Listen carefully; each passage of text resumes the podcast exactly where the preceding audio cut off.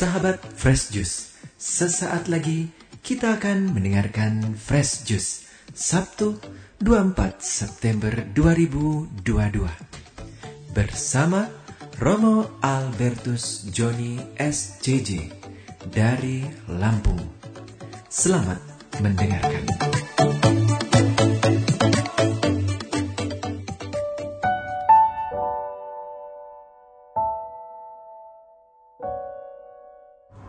Sahabat Daily Fresh Juice yang diberkati Tuhan, salam Fresh Juice. Hari ini 24 September 2022 dan bersama saya Romo Albertus Joni SC, saya mengundangmu untuk bersama-sama masuk dalam misteri Allah yang menyegarkan, yang menghidupkan. Maka siapkan batinmu, tenangkan jiwamu, mohon karunia Roh Kudus agar batinmu sungguh-sungguh dikuatkan dengan firman Tuhan. Injil Tuhan Yesus Kristus menurut Lukas bab 9 ayat 43b sampai 45. Semua orang heran karena segala yang telah dilakukan oleh Yesus. Lalu Yesus berkata kepada murid-muridnya, Dengarkan dan camkanlah segala perkataanku ini anak manusia akan diserahkan ke dalam tangan manusia. Mereka tidak dapat mengerti perkataan itu, sebab artinya tersembunyi bagi mereka, sehingga mereka tidak dapat memahaminya, dan mereka tidak berani menanyakan arti perkataan itu kepada Yesus. Demikianlah Injil Tuhan. Terpujilah Kristus. Sahabat dari Fresh Juice yang diberkati Tuhan, salam Fresh Juice. Pernahkah engkau melihat orang tua yang saat anaknya dipuji, oh anakmu lucu sekali, anakmu menggemaskan sekali, anakmu cantik sekali. Malah orang tuanya mengatakan, oh enggak, anak saya jelek sekali, anak saya buruk sekali, ini anak setan. Karena kadang kelemahan orang Asia, orang Indonesia khususnya, adalah ketika dipuji, lalu mereka akan menyangkal. Dan itu terjadi hampir di semua tempat, bukan? Oh nilaimu bagus sekali, pintar sekali kamu. Oh enggak, enggak saya enggak pintar, saya masih, wah enggak saya enggak pintar, saya bodoh. Ada juga yang dipuji, wow luar biasa hasil pekerjaanmu, pendapatanmu besar sekali. Oh enggak lah, ini hanya cukup untuk makan saja, hanya cukup untuk segenggam berlian. nah, teman-teman yang terkasih, ada tradisi baik di balik kebiasaan yang aneh itu. Kalau orang barat melihat apa yang kita buat, mungkin mereka akan berpikir sombong sekali orang ini. Tapi tidak dengan orang timur kita sebagai orang yang menganut adat timur biasanya akan menyangkal menolak atas nama kerendahan hati. Seolah-olah ketika kita dipuji, kita mengingatkan diri kita sendiri bahwa oh, di balik semua pencapaian, prestasi, pujian, kita masih harus mengingat yang memberi kesempatan bagi kita untuk berkembang itu. Kita harus mengingat bahwa itu bukan pencapaianku sendiri. Itu bukan hanya aku yang hebat, tapi komunitasku yang hebat. Dunia sekitarku yang hebat. Orang-orang yang cinta padaku itu juga yang hebat. Maka teman-teman, apa hubungannya dengan bacaan Injil hari ini?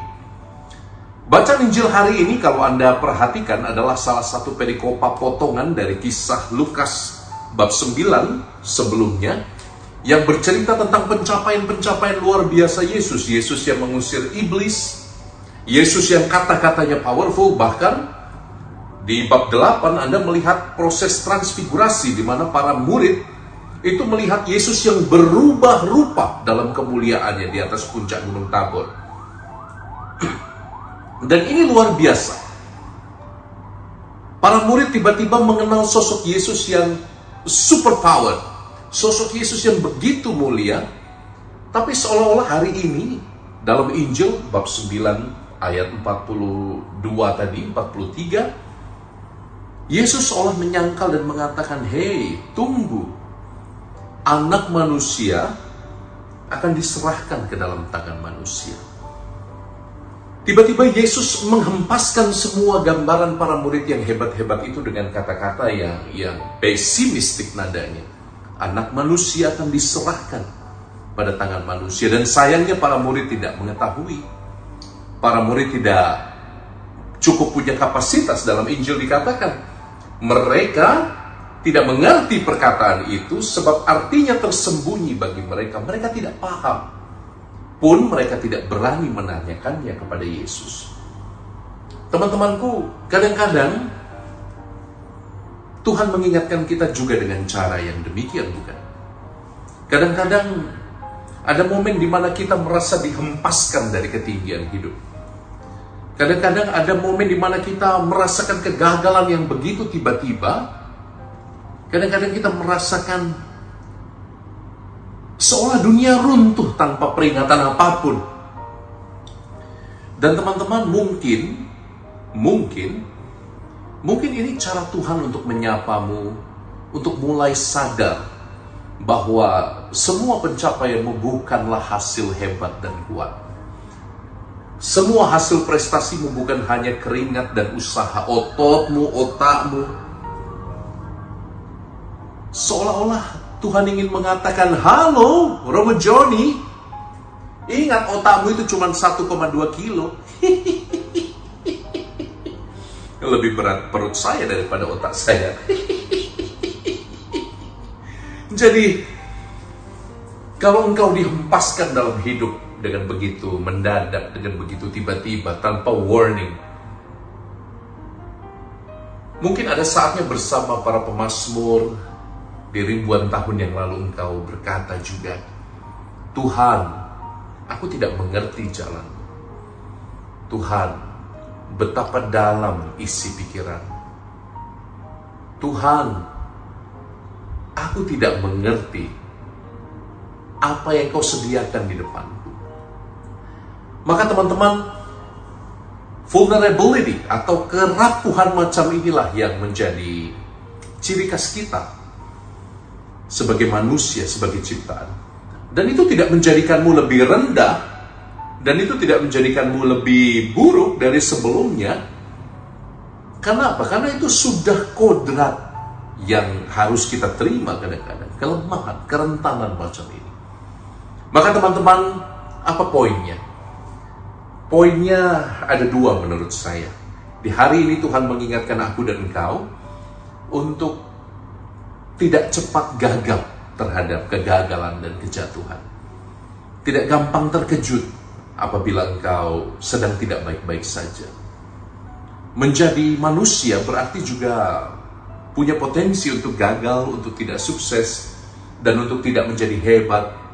Dan yang kedua, dalam saat-saat yang sulit seperti itu, ketika kita harus deal dengan hal-hal yang tidak bisa kita kendalikan, mungkin ada baiknya kita mengatakan, Tuhan, betapa dalam isi pikiran. Dan mungkin satu kalimat doa itu akan menjadikan hatimu hari ini lebih tenang, lebih bernas, lebih berisi. Saya Romo Albertus Jody SCY memberkatimu dari kejauhan, dalam nama Bapa dan Putra dan Roh Kudus. Amin. Salam Fresh Juice. Jumpa bulan depan. Bye.